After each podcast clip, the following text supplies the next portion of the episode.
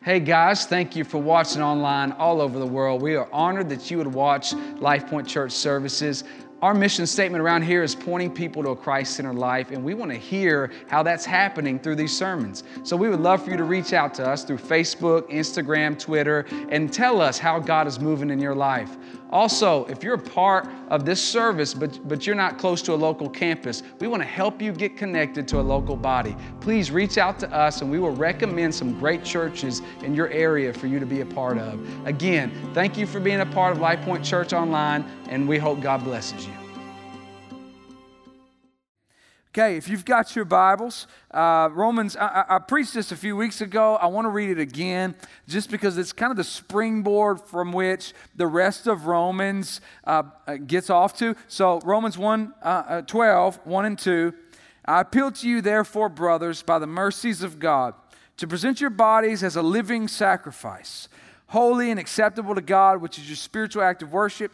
Do not be conformed to this world, but be transformed by the renewal of your mind, that by testing you may discern what is the will of God, what is good and acceptable and perfect. So, like I said, this, this is kind of the launching pad. So essentially, in verse 1 and 2, 1 specifically, he says, Let your life be a living sacrifice to God. Essentially, Jesus doesn't want your heart. He doesn't just want your heart, He wants your life. He wants the entirety of everything that you are. A living sacrifice means you crawl up on the altar daily, die to self, and, and give your life all of it to God. Then he says, Don't be conformed any longer to the pattern of the world, but be transformed by the renewal of your mind. Then he goes on in verse 3 uh, through 8. We talked about that. It's not just about giving yourself to God, you're supposed to give yourself to God, but you're also supposed to give yourself to one another, specifically within the body, within the church, as you are to live to serve the church. Very specifically, he says that you are to take care of one another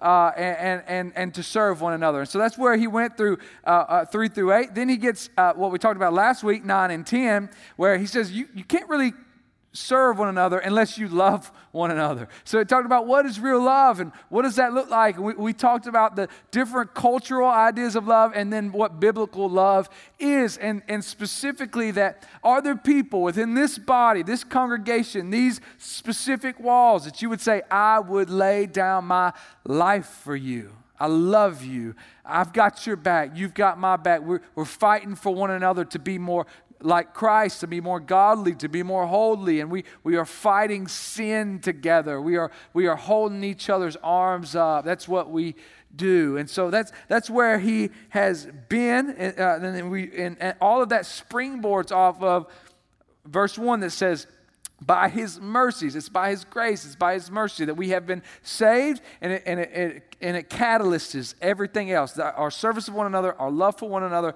our love of God stems from he has shown mercy and grace on us by sending his son on a cross that we would be saved. And so all of that is, is coming from his grace and mercy uh, upon us. And so the rest of the chapter uh, today and then what we'll talk about next week, he kind of machine guns through a lot of different commands. So it's going to feel like do this, do this, do this, do this, do this, do this, do this. So if you can escape this place today without having some kind of conviction, then I'm going to let you come and teach next week, right? Because e- even myself, I'm reading through these, I'm like, oh wow okay. I've got some some growth to do. I got some praise the lord that this is a progressive sanctification because i got some progression that still needs to happen in my own life right? And so he's going to hit through a lot of these things of uh, essentially what a life should look like, what a life does look like after it has been regenerated, after you have been saved. Now, the things, and, and the bottom line I want to uh, that I'm going to give you today is, is marks of mercy that the things we're going to talk about today, they're not how you are saved. You don't do these things to become saved. You don't do these things to earn salvation. But once you are saved, your heart begins to change, your life begins to change. A regenerated person begins to live in this way. And that's what we're going to kind of dive through and what Paul takes us through. So let's get started. Uh, starting in verse 11, he says, Do not be slothful in zeal be fervent in spirit, serve the Lord. Do not be slothful in zeal, be fervent in spirit, serve the Lord. So, so Paul commands Christians to not be slothful in zeal. Now, the word here, I mean, pretty self explanatory. It's lazy. Do not be lazy Christians, is essentially what, what Paul is, is saying here. And, and, and Jesus used in, in Matthew 25, um, he describes a lazy servant who, rather than investing his money, master's money, he, he buries it and he doesn't do anything with it, right? And so essentially, Paul is using the same wording here to say God has given you gifts, He's given you abilities, He's given you talents, He's given you resources, He's given you breath in your lungs, He's given you days with your family. Don't waste them, don't be lazy with them be, be active, be doing something with the gifts that God he, has given you. Do not be slothful in zeal. Use the gifts, use the things that He has given you to serve the church and to accomplish the mission and the vision that God has given the church. And so He's saying, don't be lazy, lazy Christians. Uh, you know, and I know in our cultural context, American Christianity, this is pretty true of most every church that a, generous percentage would be that 20% of the church does all of the work of the church. Uh, and I know that's not true around here, but most churches, right? Uh, but, but here, here's the thing like, uh, a lot of folks treat the church as that, like we're going down here to Chili's, right? We sit down at Chili's, you and I, let's go have dinner at Chili's. We sit down, the server comes, takes our order, brings us our food. We eat, we pay, we tip, we leave. And the whole time we're there, we are there to feed ourselves and to be served. And that is really the, the, the antithesis of the attitude that should happen when we come into this place. It should not be Chili's. It should not be, how can I eat and be served, tip a little bit, and then leave. That is, uh, that, that, that would be what Paul is kind of preaching against here. In reality, we should model Christ's attitude when Christ said, I did not come to be served, but to serve. So when we walk in these doors, our attitude should not be, okay, all right, my, my, my meat was undercooked. Uh, you know, uh, essentially, you know, my, my, worship was not good enough. The sermon was, uh, it's, it's pretty great as usual. Uh, you know, the, uh, uh, you know, all, all these things. I didn't get a friendly greeting, I don't, whatever. But in reality, we should have the attitude of Christ. Give us your heart, Jesus, which says, I didn't come to be served, but to serve. So we walk in these doors saying, How can I serve my brother and sister in Christ? How can I put their needs above my own? How can I, how can I pour out to them? What are those ways? And so th- these are the things he's saying, man. We, we can't be uh, uh, lazy. We, we have to be fervent in spirit. And, and essentially, like, in reality, our mission and vision is too big for us to get wrapped up in ourselves. God has given us the greatest mission that anyone has ever been given in the world. Go into all nations, making disciples and baptizing them in the name of the Father and the Son and the Holy Spirit. We have the, the, the call, the great commission to make disciples of all nations. It's the greatest mission ever given. And that's been given to us. And so we have this great mission. We can't afford to be lazy. We can't afford to not be uh, uh, passionate and, and, and have great zeal and have great work ethic and to take the uh, uh, t- to, to do the mission that God has given us. He has given us this, this huge and, and incredible uh, mission. And I, I, heard a story about a communist, uh, atheistic communist who, who was speaking to a Christian. And he said to him, if, if I believe what you believe, I would crawl through a field full of glass to make sure everyone heard the, about Jesus. So here's an outsider, a lost man, a communist man, looking at the message that we preach, and then looking at a life that represented the message that they preach and said, that doesn't add up. If I believe what you believe, I would walk through hell to make sure everyone knows Jesus. Here's a man who looks at our message and saying the messengers aren't matching the message. Something's off. That's what Paul is saying. Don't be, don't be slothful in zeal. Be, be fervent in spirit, serve the Lord, right? Uh, in Matthew 11, Jesus said, since the days of John the Baptist, the kingdom of heaven has suffered violence, and the violent take it by force. These are very aggressive words. He also says that, uh, uh, that upon his church, the gates of hell will not prevail against the, the bride of Christ, meaning that the, the, it's the gates of hell that is on the defense, and the bride of Christ is pushing the message, pushing the gospel into all the world. Again, we, we are to not be lazy believers. We have to accomplish the mission and vision in our own lives and in the, in, in the world. And uh, uh, you look at Revelation. Revelation, Jesus gives a warning to the church, and he says, uh, he says, I'd rather you be hot or cold, because if you're lukewarm, I'm going to puke you out of my mouth. We can't be lazy believers. We, we have a too great a mission. Uh, then he says, Be fervent in spirit. The word fervent means to to boil. So he's saying that our passion should boil up in us. There should be no greater passion in our lives than Jesus. I'm, I was never more thankful for Jesus than last night. I'm glad that my greatest passion is not Tennessee football because that would be a terrible, terrible thing to put all of my hope in because they are awful. Right? And so th- there should be nothing in my life that rivals the fervor and spirit, that rivals the passion that I have for Christ. That, that means anything, whether that be hobbies, sports, my kids, my job. There should be nothing that is higher passion in my life than Christ and the glory of God. That should be my greatest passion. Now, I can be passionate about other things, but those passions should dim greatly in comparison to my passion for Jesus and the glory of God. And so they, they should not rival one another. And that's what he's saying to be fervent in, in spirit.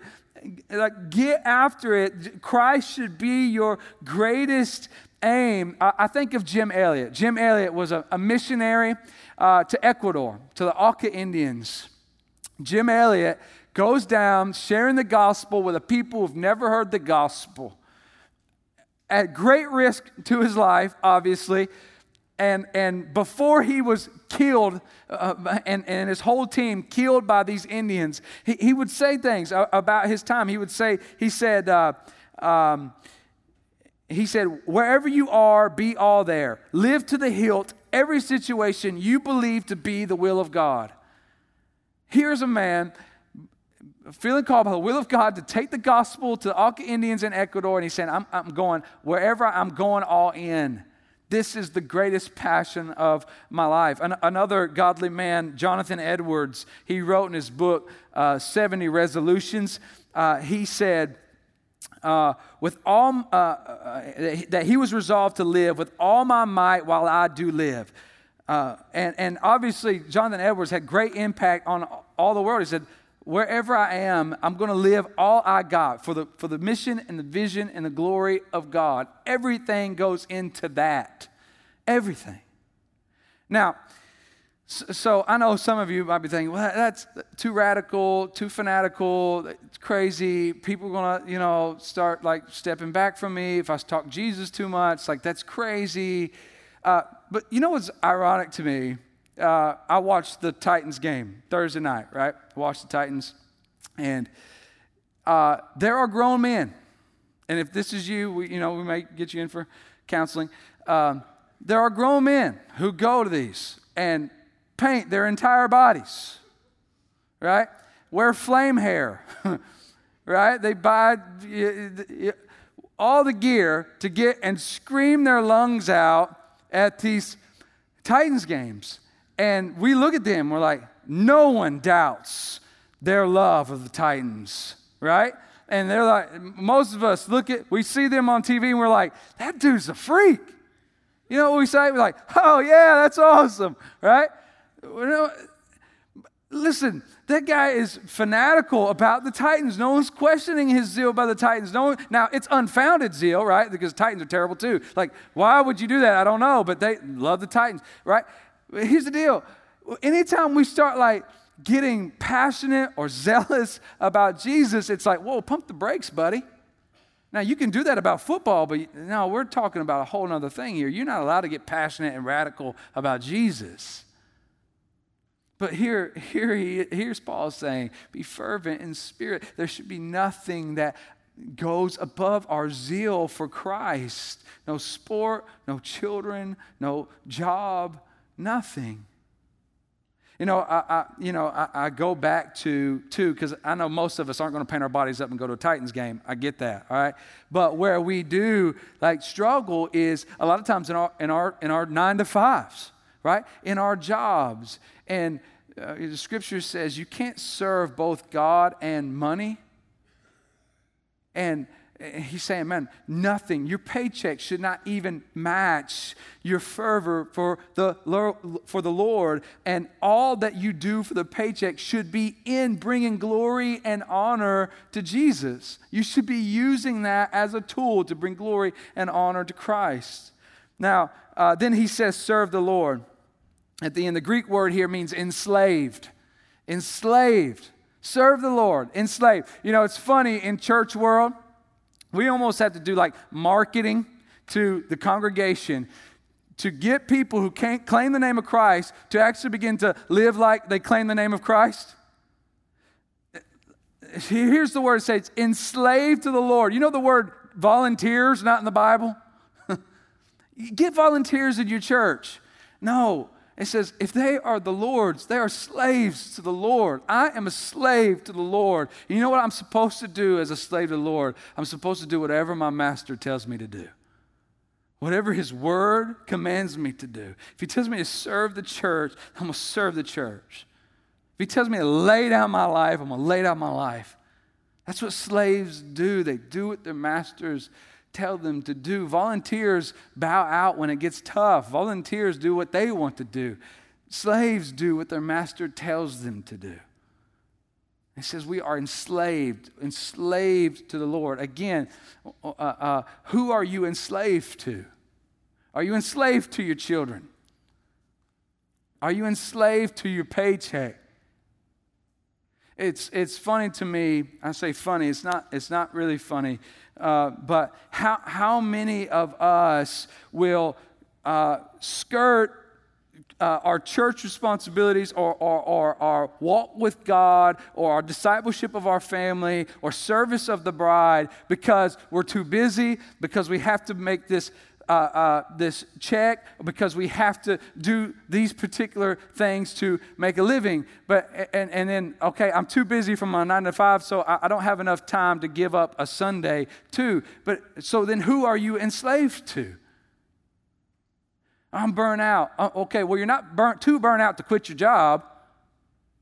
So how are you too burnt out to serve the church or to do what God's telling you to do? Do you see how we've got it upside down?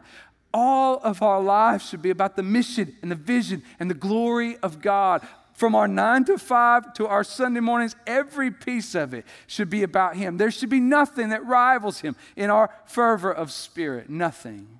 And in our zeal, nothing. In service of the Lord.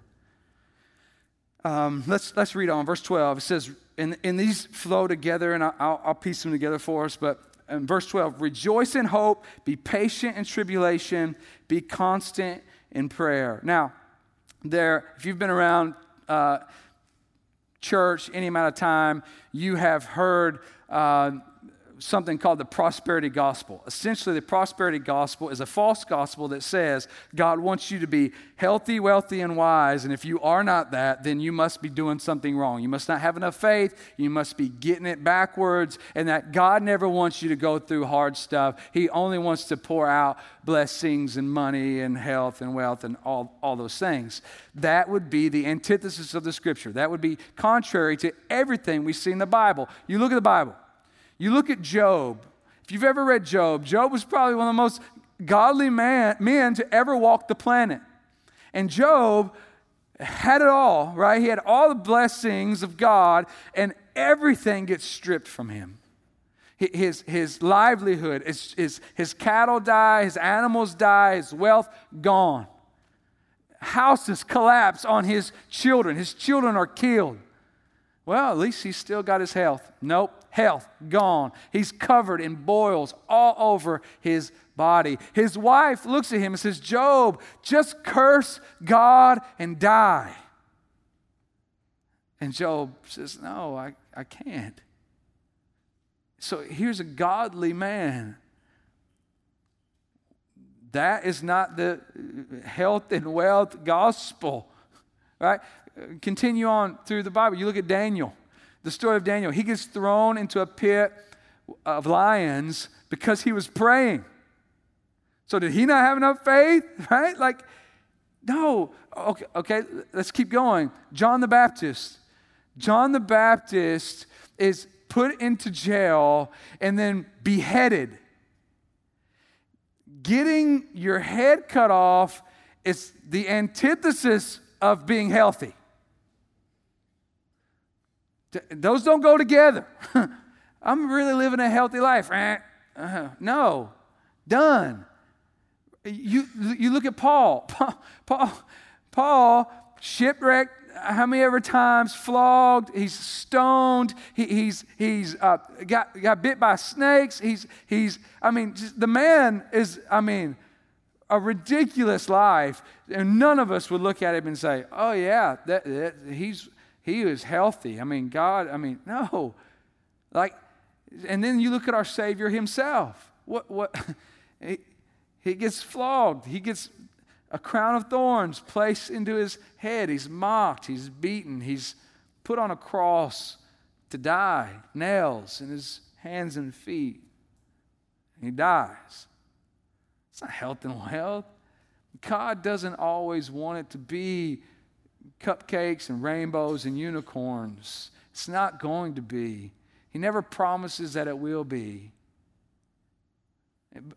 But he is saying that he will be with us and that even in those things, he is the greatest hope. That's why Paul says here rejoice in hope, be patient in tribulation. Tribulation, that word tribulation here is uh, a, word. Um, the word tribulum, which was an instrument used to crush corn and flour.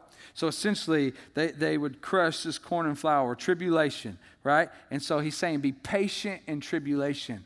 What does that mean? It means, okay, we're going to experience some tribulation, right? We're going, we're going to experience some, some times when it's not great, when life is not good, when there's stress and things just beating us down, killing us, right? Like that, that just that, that are awful things, that's what's going to happen. And he says, rejoice in hope, be patient in tribulation. Okay, so essentially, how can we then be patient in, in tribulation? He's saying we can be patient in tribulation because we have a hope that goes beyond this body. We have a hope that goes beyond this world. Look, things are going to come. You're going to lose your job. You, you, you're going to get cancer. Your, your kids are going to rebel. There's going to be things that happen in your life that don't go as planned. You're like, that's not going to happen to me. L- listen, I, I, let's come to reality for a minute. There's coming a day when everyone, unless Jesus comes back, we will all find ourselves in a box six feet underground. That's not health and wealth. We're all going to die. At some point, it's inevitable. There's only been one person escape it. So we're, going to die. And so, so here we have a tribulation that happens on our life. How can we get through the tribulation? Because we rejoice in hope. What is our hope? Our hope is not in our jobs. It's not in our kids. It's not in our houses. It's not in these bodies. It's not in our health. It's not in our minds. It's not in anything in us or in this world. Our hope is that we are saved. That we have come to Christ, we've believed upon Him in faith, and that this life is not the end life, that we will spend eternity with the Father, because of the Son, and because of that hope that we have, we can go through any tribulation in this world because we know this is not the end. And anything that our Father deems necessary to happen on this world, that it come from Him, then it's good. It might not be good, but it will turn out for our good. And so we rejoice in hope in Him. We can go through anything. So come, come what may. Come, come what may. We have a hope that's greater than our tribulation. We have a hope that's greater than our bank accounts. We have a hope that goes beyond our children, goes beyond our parents, it goes beyond this world. And that's the hope that we cling to. Now, how can you do that? By the last statement be constant in prayer. Be constant in prayer. You know, all throughout Scripture, they point to what you do during the tribulation times determines where you cling to, right? Like, uh, and, and, a lot of things like point to wh- what your heart loves most. Your treasure points to what your heart loves most, right? It says, where your treasure is, there your heart will be also, right? And, and oftentimes, and this is natural for us, but when we go through tribulation, we reach out to God more, right? That's natural. Uh, like some people preach, well, you need to be reaching to God like that all the time. Well, yeah, you do. But, I mean, let's face it, we have this flesh and we're fighting sin ourselves, and we know we cling to God more so during hard times. And so he's saying, cling to me, rejoice in the hope, right? So we have to, in order to do that, we have to be devoted to prayer. We have to know who our hope is, right? It can't just be a prayer before meals. It can't just be a prayer with our kids before bed. It can't just be the prayer to thank God, you know, when we're on 24 and we lock them up and we almost hit the car in front of us. And right after our cuss word, we say, thank you, God, I didn't hit that car, right? Our prayer life has to go beyond that, right? We have to begin calling out to God and asking Him to move. I pray, I hope that you are uh, having a personal devotional time, that you have a time that you, that you spend time with the Father, that you spend time reading the Bible. And I would encourage you that before you start reading this thing, that you spend time, not, not a lot of time, if, if, if you, but just some time, just saying, God, I need you right now because I, given myself, I would not have the spiritual eyes to see what you would have for me in this Bible. And even in my flesh, I would read what I want to out of this and not what the truth is. So help me, Father. So our, our, we have to begin praying about everything. Like I think about my drive to work, right? I got a couple of options. One, I can turn on 1045, that's what I listen to, um, or I can spend some time praying. There, there, or a lot of a lot of times, man, I'll just I'll think I'll you know daydream or whatever. I'm just thinking through things instead of just letting my mind wander. Focus about those things and and and take those things to the Father.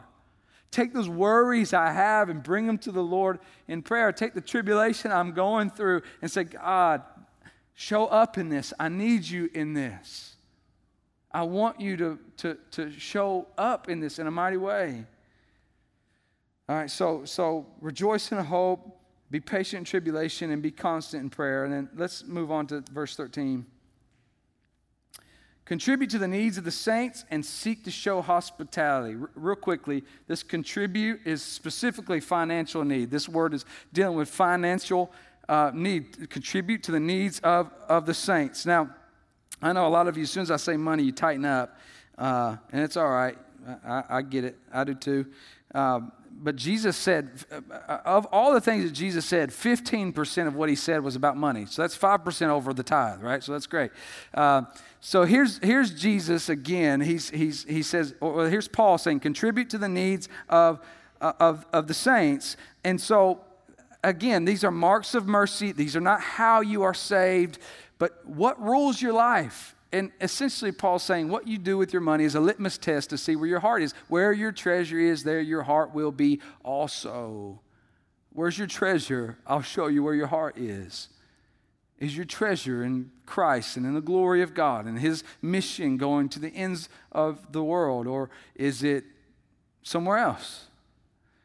Contribute to the needs of the saints, take care of one another, uh, meet each other's needs. Now, there are a lot of motives for giving uh, or not giving. Uh, some wrong motives for giving would be like, like Jesus preached about the Pharisees would come and make sure everyone saw them giving money, right? And so that, so that they could, was just pride. I want people to lift me up. I want people to care about me. It's all about, it's all about me getting, you know, what I deserve. And so those are some wrong ones. So another wrong motive for not giving uh, would be greed or, or the hope of trying to build, accumulate some kind of your own wealth or, or things of that nature. Essentially, Paul is saying, guys, everything, again, everything in your life, whether it's your money, whether it's your, your kids, your job, your, the shirt on your back, everything is to be used for the mission and the vision of God. Everything. And so he's saying again, like Acts 2, where they, the believers came together and all the needs were met. Contribute to the needs of the saints. And then he says, uh, uh, he moves into the hospitality. He says, and seek to show hospitality. The Greek word for hospitality is essentially be kind to strangers. Be kind to strangers. Again, we have to fight this one, man, because um, a, uh, this this um, has turned into our culture even stronger since the invention of social media. But what has happened is we've become this go into our home, shut our garage door, hermit crab in our house until the next time we have to get out and leave and scurry to maybe work or the grocery store and then hurry up and get back home and get in our house and shut the garage door. And this has been our culture. And we don't, we don't feel like we do that because we get on social media to see what's going on out there. Well, there's life happening out here. We'll, we'll, get on, we'll get on Facebook and see.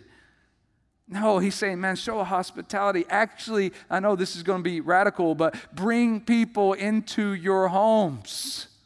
Not for your own self promotion or your own self gain, but for the love of them and for the love of the gospel.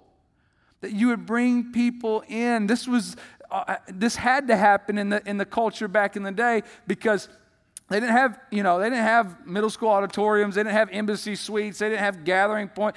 They would say, hey, come to my home. We'll come together. We'll eat together. We'll talk about the Bible.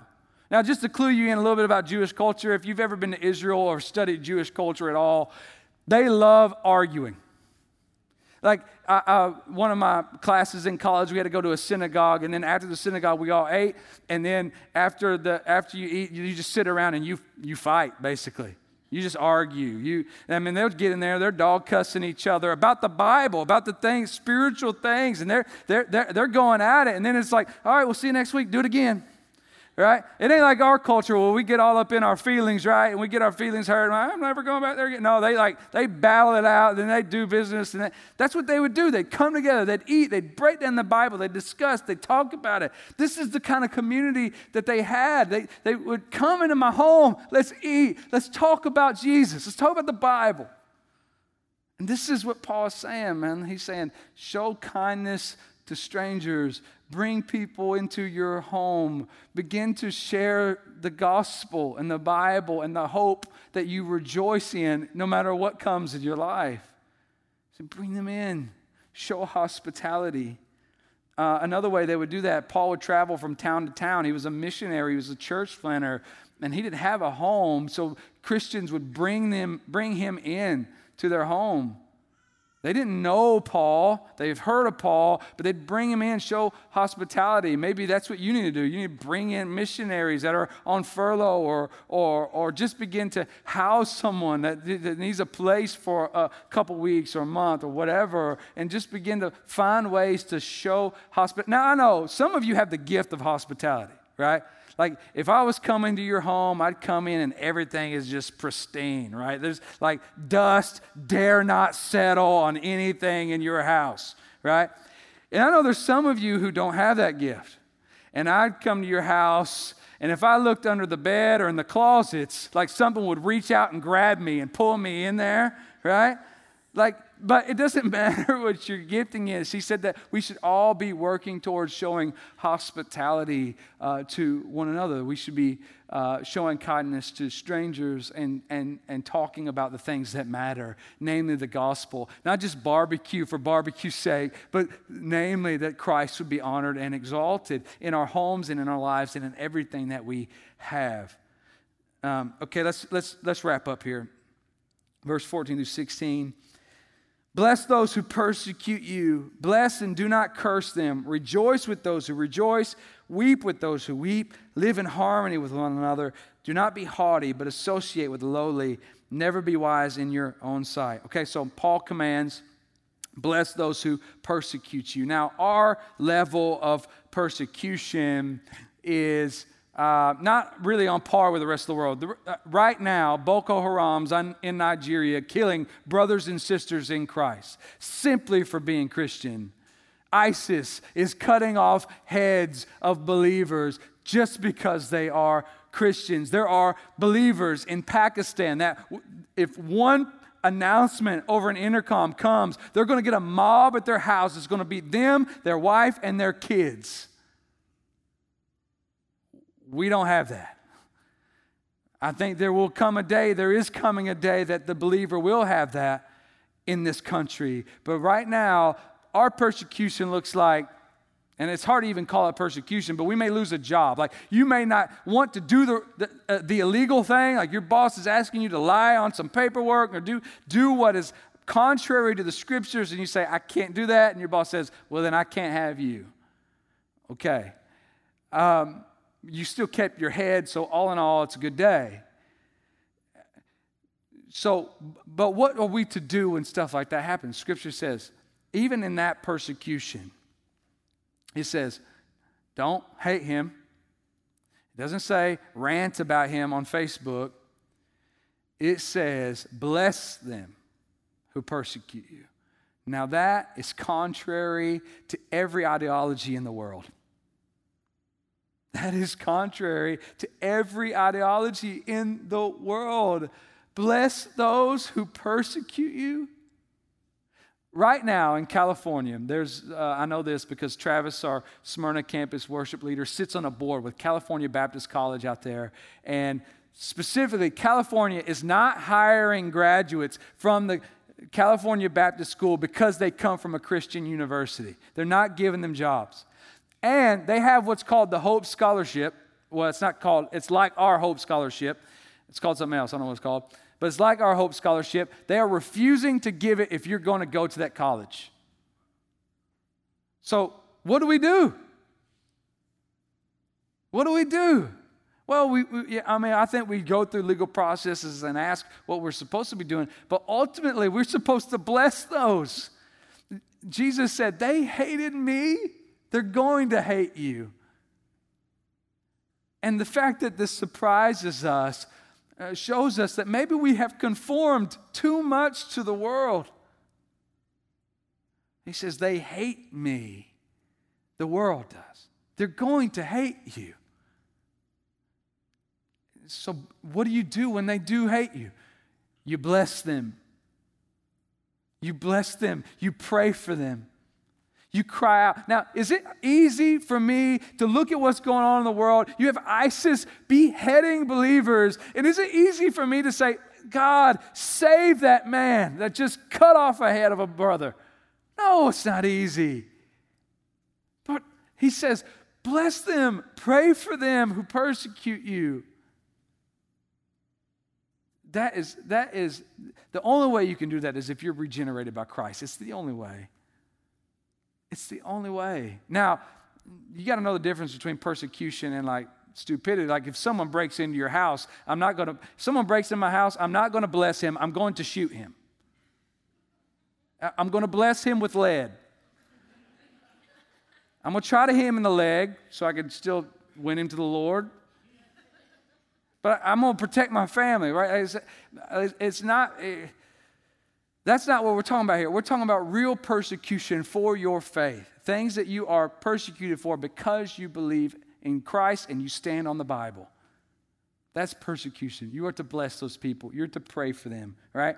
Uh, then he goes on, rejoice with those who rejoice, weep with those who weep. I, I think weeping with those who weep is, is more natural for us. I think we can do that.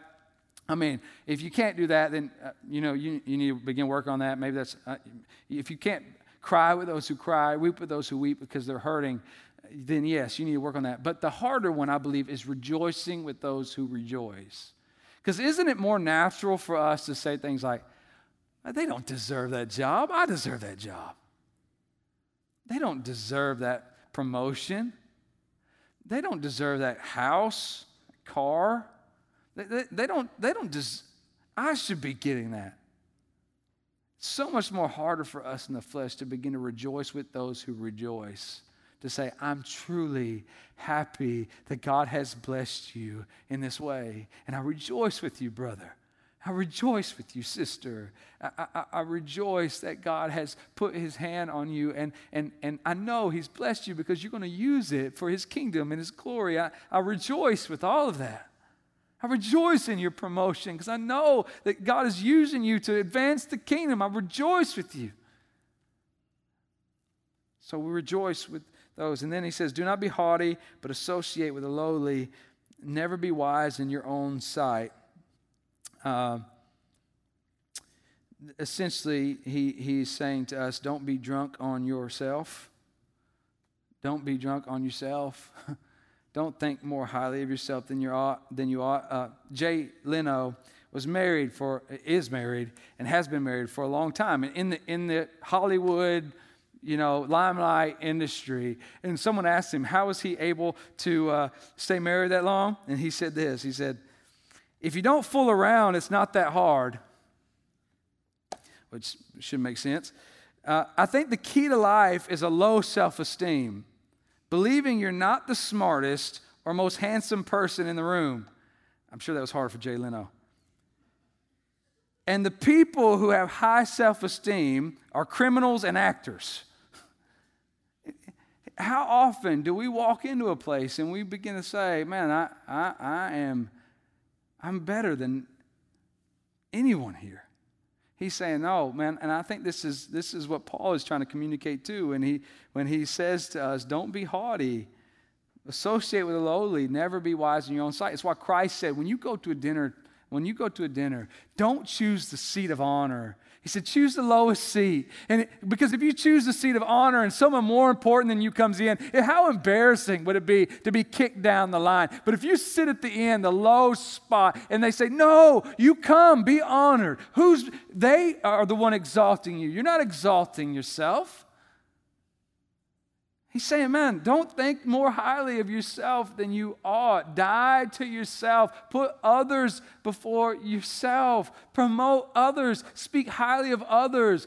Don't, don't all the time be that one upper. Like when someone tells a story, you've got a better one, right? Don't be that guy. Let people enjoy that. Put people before yourself. Serve people. Love your brothers and sisters pour out for them, die to yourself.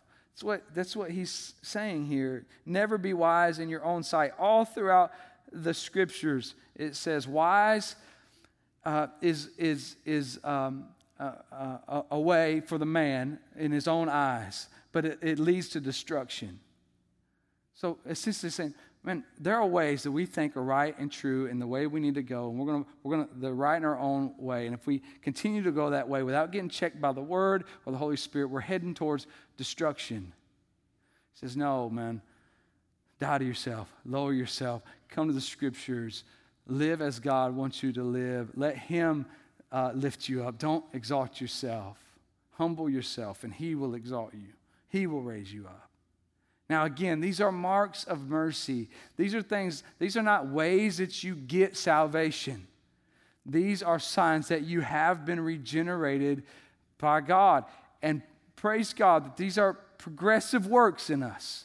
Again, if you if you're like if you listen to this sermon and you got through it all and you said, I'm good to go, then here, I will take this off and give it to you. You I will sit there Like, we're all working towards this. We're all growing in this. It's all progressive. And we need the Lord to continue to make us like the Son. We need Him to continue to grow us in these things, to continue to kill our selfishness, to kill our uh, uh, uh, uh us thinking highly of ourselves, to kill our greed, to kill our uh, distrust of the body or people, that we won't be hospitable, that we won't love the saints. We need God to do a lot of work on our hearts. I need God to do a lot of work on my heart. And so we, as the believers, we come and we say, because of the grace and mercy of God, He has saved us, He has brought us from sin and death and, and given us and put us in the kingdom of light and given us salvation and given us His Son. I'm willing to sit before the Word, the Holy Spirit, and the presence of God and say, Do work on me, God, because I know I'm not living like Jesus would live, and I want to live more like Him. That's our heart for those who are saved. And, I, and we need the Lord to help us in that. So let's, let's pray and ask Him to do that.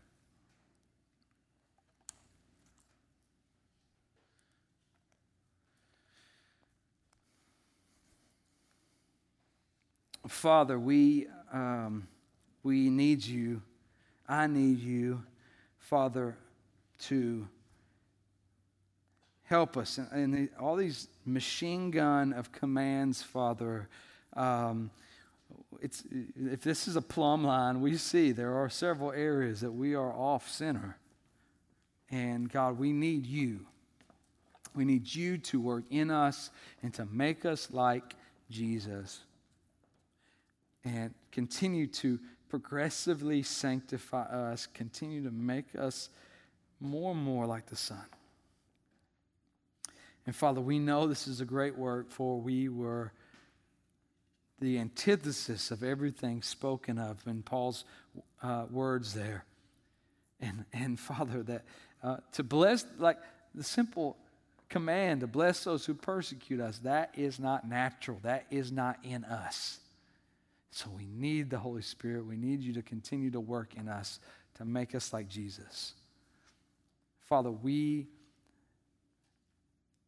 often have greater uh, fervor and, and greater passion for, for other things than we do the cross and your mission and vision for the world.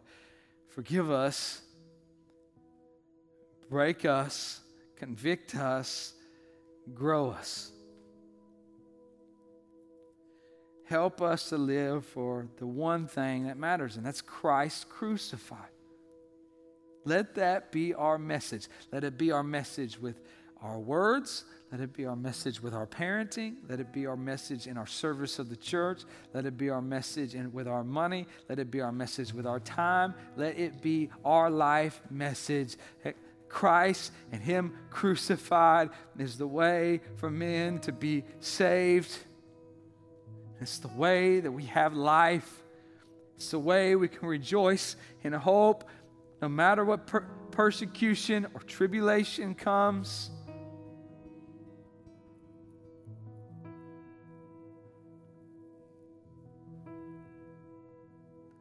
We need you, Father. We need you to make us more like the Son. Help us, Father. Help our unbelief. Help us when we don't give you the value and honor and the place in our lives that you deserve.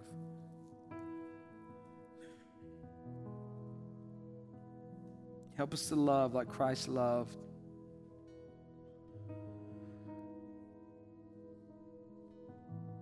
Help us to live at harmony with one another. Help us just to bring praise and glory to your name. We love you, Christ, and we're thankful for the grace and mercy that you have lavished on us. And let us live with that grace and mercy in mind. In Jesus' name we pray. Amen.